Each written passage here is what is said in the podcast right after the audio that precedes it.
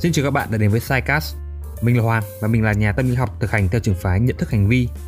Công việc là một phần quan trọng trong đời sống của mỗi con người. Đây là hoạt động vừa giúp chúng ta có được thu nhập trang trải cho cuộc sống, vừa giúp ta thể hiện được bản thân, mở rộng mối quen biết. Vậy sẽ thế nào nếu bạn phải làm việc với những người mà mình ghét cay ghét đắng?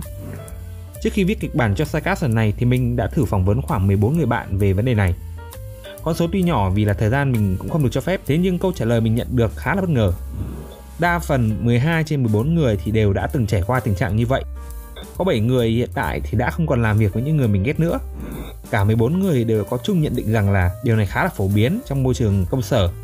Thế nhưng những người đã từng trải qua thì đều cảm thấy bình thường và họ có thể vượt qua được. Vậy nhưng khi trò chuyện sâu hơn thì cũng đã có năm bạn có thể mở lòng và chia sẻ cho mình rằng các bạn ấy đã từng phải trải qua tình trạng căng thẳng, bực tức và mệt mỏi mỗi khi mà làm việc với những người mà mình không thích. Một phỏng vấn nhỏ thôi, tất nhiên là nó cũng chỉ có tính chất tham khảo và mình cũng không đưa ra bất cứ kết luận nào. Thế nhưng thông qua các kết quả này thì nó đã gợi ý cho mình một ý tưởng rằng việc bắt buộc phải làm việc với những người mà mình không thích có thể để lại những ảnh hưởng không tốt đến sức khỏe tinh thần của mỗi chúng ta. Bản thân mình thì cũng đã từng trải qua những cái tình trạng như vậy. Đôi khi chúng ta ở trong tình thế bắt buộc mà mình không có lựa chọn nào khác cả. Thế nhưng trải qua một thời gian làm ở rất nhiều môi trường khác nhau, từ y tế cho đến truyền thông, rồi bây giờ đã đang làm về tâm lý học, tiếp xúc với nhiều nhóm người thì mình đã nhận ra vấn đề khi làm việc với người mình ghét và tìm ra được phương pháp hiệu quả để làm việc với họ mà tâm lý của mình không phải chịu quá nhiều áp lực. Như là một người anh đã từng làm việc với mình, anh ấy đã nói rằng là anh không ngờ mày vẫn còn làm việc tiếp với cả chị A kia đấy. Vậy tại sao bạn lại ghét người khác?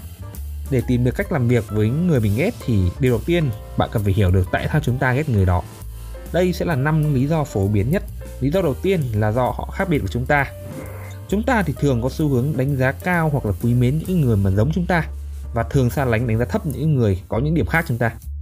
Điều này xuất phát từ tâm lý học tiến hóa khi mà thời xa xưa con người sống ở trong các bộ tộc thì các bộ tộc ngoại lai sẽ là mối đe dọa trực tiếp và những cái người ở trong những bộ tộc ngoại lai đấy họ sẽ có những điểm khác biệt so với cả những người trong bộ tộc của mình. Vì vậy mà chúng ta đã mang trong mình những cơ chế tâm lý hình thành nên sự nghi ngờ với những người ngoài bộ tộc hay bây giờ thì có thể hiểu là những nhóm khác mình. Những đặc điểm khác nhau có thể rất nhiều từ vẻ bề ngoài, thái độ giao tiếp, sở thích, quan điểm về cuộc sống, à, đôi khi là quan điểm và tư duy cũng như là các kiến thức kỹ năng về chính những lĩnh vực chuyên môn mà hai người đang cần phải làm việc. Ví dụ thì có những người rất biết những ai ăn mặc lòe loẹt khi đến công ty, hoặc có người lại không thích những người quá sở lời nhiệt tình. Người khác lại không thích những người hâm mộ nhạc K-pop hoặc đôi khi có những người họ thực sự kỳ thị L G B T. Sự khác biệt có thể lớn hoặc nhỏ, điều đó không hề quan trọng. Lý do thứ hai khiến cho bạn ghét ở một người đó là do họ đang cạnh tranh với bạn. Tổ tiên của loài người thì luôn phải đối mặt với nguy cơ cạnh tranh từ chính những thành viên trong nhóm. Trong các bộ lạc thì các cá thể cạnh tranh lẫn nhau để gia tăng vị thế xã hội của họ. Vị thế xã hội cao đồng nghĩa với việc là người đó được tiếp cận với nguồn lương thực dồi dào và có cơ hội sinh tồn cao hơn cũng như là sinh sản tốt hơn. Chính vì những cái đặc điểm chúng ta vẫn còn được thừa hưởng từ tổ tiên mình mà sinh ra cái cảm xúc ghét bỏ những người mà đang cạnh tranh với mình. Đặc điểm của những người như vậy khi ở môi trường làm việc thì có thể nhận thấy như là những người đồng nghiệp thông minh hơn bạn và có năng suất làm việc tốt hơn bạn, những người đồng nghiệp chăm chỉ hơn bạn, những người mà đang cố gắng nịnh bợ để cố lấy lòng sếp, thậm chí là những người kiểu như là hot boy, hot girl, trai xinh gái đẹp mà đang cố gắng tán tỉnh crush ở trong công ty của bạn. Tất cả những cái điều trên thì đều khiến chúng ta chịu một cái áp lực của sự cạnh tranh. Mặc dù những đặc điểm trên thì nghe khá là hiển nhiên đúng không? Nhưng chúng có thể xảy ra mà bạn rất khó nhận diện được. Ví dụ như là lúc trước mình cũng có cùng làm việc với một nhóm anh em chơi chung với nhau. Kiểu nói chuyện và cái tư duy, cái nhận thức mọi thứ đều có vẻ khá là trùng hợp với nhau nên là cả nhóm chơi khá là thân. Thế nhưng tháng đó có một người mà K P I cao vọt lên hơn tất cả mọi người. Điều đó khiến cho bản thân mình cảm thấy đột nhiên rất là ghét cậu bạn này. Cảm giác ghét bỏ do áp lực cạnh tranh thì cũng dễ dàng hình thành sự ghen tị. Đặc biệt là khi bạn không thích một ai đó mà bạn cũng không nhận ra được à, lý do gì đó rõ ràng. Ghen tị là kết quả của sự so sánh xã hội. Bạn thấy ai đó giỏi hơn bạn hoặc là có được thứ bạn muốn thì bạn sẽ cảm thấy ghen tị với họ. Cảm xúc ghen tị có xu hướng hình thành động cơ hạ thấp người khác. Vì những người ghen tị biết rằng là họ không thể cạnh tranh trực tiếp nên họ chỉ cố gắng gián tiếp hạ bệ những người giỏi hơn mình thông qua việc chỉ trích, phán xét hay là chế giễu. Lý do thứ ba khiến cho chúng ta ghét một ai đó là do họ có đặc điểm gì đó khiến cho chúng ta cảm thấy bị đe dọa. Tâm trí chúng ta là một cỗ máy liên tưởng. Ký ức của chúng ta về cơ bản là một mạng lưới của những liên tưởng. Kiểu như là bạn nghe tiếng pháo ấy, thì sẽ liên tưởng ngay ngày Tết Nguyên Đán mà. Có thể đấy chỉ là ngày ba mươi tháng tư, một tháng năm hay là ngày hai tháng chín thôi chẳng hạn. Nếu bạn xuất hiện cảm xúc tồi tệ khi tiếp xúc với một ai đó mà không hiểu tại sao, rất có thể họ đã gợi nhắc bạn về một cái trải nghiệm tiêu cực trước đó. Bất kỳ tín hiệu nào ở người khác mà khiến cho bạn nhớ về những trải nghiệm tiêu cực trước đây đều có thể khiến cho bạn không thích họ. Chẳng hạn như là cách nói chuyện, giọng điệu, dáng đi, cách ăn mặc vẻ bề ngoài, cách cư xử hay thói quen. Ví dụ như là một chiếc mũi khoằm của một người đồng nghiệp có thể khiến cho bạn nhớ đến người chú đã từng ngược đãi bạn khi còn nhỏ. Lý do thứ tư khiến cho bạn ghét một ai đó là do họ đã từng làm bạn tổn thương. Mọi người thường sẽ nghĩ đến cái lý do này đầu tiên để giải thích cho việc mình ghét một người nào đó, đúng không? Nhưng mà thực ra thì việc ghét người khác vì họ đã làm tổn thương mình trước đó không phải là xuất phát điểm cho đa phần những sự ghét bỏ của bạn. Lý do này thường kết hợp với các cái lý do mà mình đã kể trên để tạo nên cái mối quan hệ căng thẳng giữa bạn và người bạn đang ghét bỏ. Một trường hợp khác hiếm gặp hơn là việc mà bạn phải làm việc cùng một người mà bạn cảm thấy quen quen nhưng mà không nhớ rõ là ai. Và bạn cũng không thể giải thích được lý do tại sao bạn lại cảm thấy ghét họ. Mặc dù là qua nhiều lần tiếp xúc thì bạn thấy là họ cũng khá là tốt, nhưng mà bạn lại tự hỏi không hiểu chuyện gì đã xảy ra giữa mình và họ để mà khiến cho bạn ghét họ như vậy. Trong những trường hợp này thì vấn đề có liên quan đến trí nhớ.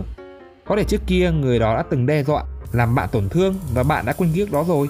Thậm chí bạn còn không liên hệ gì với người đó nữa. Thế nhưng mối quan hệ giữa bạn và họ thì trước kia nhìn chung là tốt, hoặc là khi bất ngờ gặp lại bạn thì họ tỏ ra rất là tử tế. Vì thế mà ký ức đau buồn kia đã không được gợi nhắc lại. Nếu như bạn tiếp tục khám phá cái lý do đằng sau thì bạn sẽ nhớ lại được cái điều mà họ đã khiến cho bạn bị tổn thương, dù nó chỉ là một việc nhỏ thôi. Và bạn đã quên mất lý do từ lâu thì nó vẫn còn sống động và hoạt động trong tiềm thức của bạn. Lý do thứ năm khiến cho bạn ghét một ai đó là do bạn muốn che giấu khuyết điểm của bản thân. Chúng ta thường có xu hướng là che giấu khuyết điểm hay là những điểm mà chúng đang cố gắng để cải thiện. Tốt đẹp thì khoe ra mà xấu xài để lại, đúng không? Vì vậy mà bạn gặp một ai đó đã có những cái điều mà chính bạn còn đang phải cố gắng cải thiện sẽ sinh ra một cái cảm giác đe dọa, bắt buộc chúng ta phải tự suy ngẫm về chính bản thân mình bằng cách đẩy người mình ghét ra xa. Do là họ có những thứ mà chúng ta còn đang phải cố gắng để phấn đấu đạt được thì chúng ta cũng ngầm chối bỏ cái việc là chúng ta đang thất bại trong cái việc khắc phục những khuyết điểm của mình. Ví dụ chúng ta hiểu thì là những người bất lịch sự thì thường không thích những người lịch sự. Nếu bạn thiếu tự tin thì sẽ cảm thấy những người tự tin thật là phiền toái. Nếu bạn thiếu tính tự giác thì sẽ thấy những người có kỷ luật thật là kỳ lạ và nhàm chán. Nếu bạn là người không đúng giờ thì sẽ thấy những người đúng giờ thật là cứng nhắc.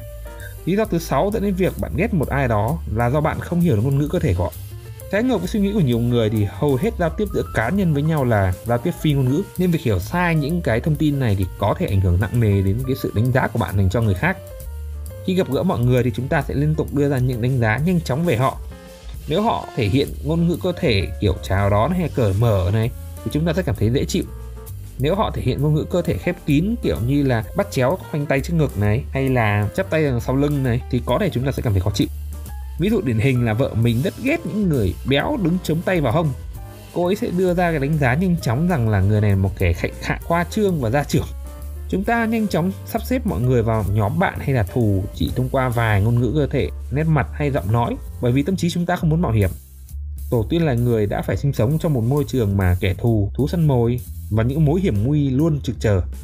Chỉ một vài giây thần trừ thôi thì có khi là chúng ta bị một con rắn lao ra từ bụi cây cắn, hay một thoáng đắn đo có thể khiến cho một ngọn giáo gắp vào ngực bạn. Vì vậy não bộ sẽ phải đưa ra những quyết định quan trọng dựa trên những thông tin tối thiểu thu thập được để đưa ra những phản ứng thật nhanh chóng với môi trường. Mặc dù cuộc sống con người hiện đại vẫn được thừa hưởng cơ chế này từ tổ tiên của mình, nhưng mà nó đã không còn phù hợp với cái bối cảnh xã hội con người văn minh nữa. Phần lớn các quyết định của chúng ta thì đều có thể trì hoãn được và kết quả thì thường không đến ngay tức khắc nếu như bạn quyết định quá vội vàng. Điều đó có thể dẫn đến những sai lầm nghiêm trọng. Trên đây là những lý do tại sao bạn ghét một người khác. Tổng kết lại thì sẽ có sáu lý do phổ biến. Một là bạn ghét người đó vì sự khác biệt của họ với bạn. Thứ hai, bạn ghét người đó vì họ cạnh tranh với bạn. Thứ ba, bạn ghét người đó vì họ gợi lại những ký ức đau buồn khiến cho bạn cảm thấy bị đe dọa. Thứ tư là bạn ghét người đó vì trong quá khứ họ đã từng đe dọa và làm tổn thương bạn. Thứ năm là bạn ghét người đó vì chính bạn cũng đang muốn che giấu những khuyết điểm của bản thân.